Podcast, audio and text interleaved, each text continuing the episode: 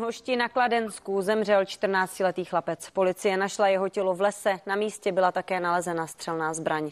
Policisté vyloučili cizí zavínění. Zřejmě se chlapec zastřelil.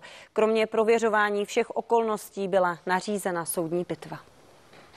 Do odlehlé části Unhoště. Na toto místo v lese přijeli postupně policisté, kriminálka, ale i koroner, aby určil příčiny úmrtí.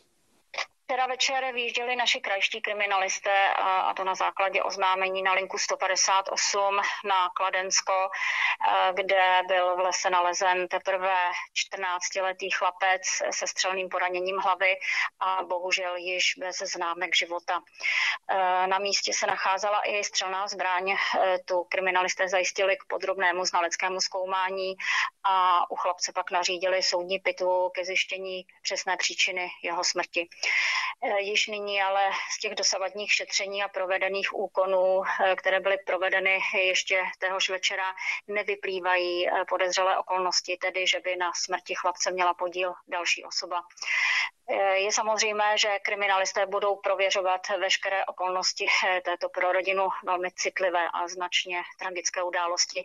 Nicméně s ohledem na nízký věk oběti a současně i zákonné normy již nebudeme komentovat žádné detaily tohoto případu.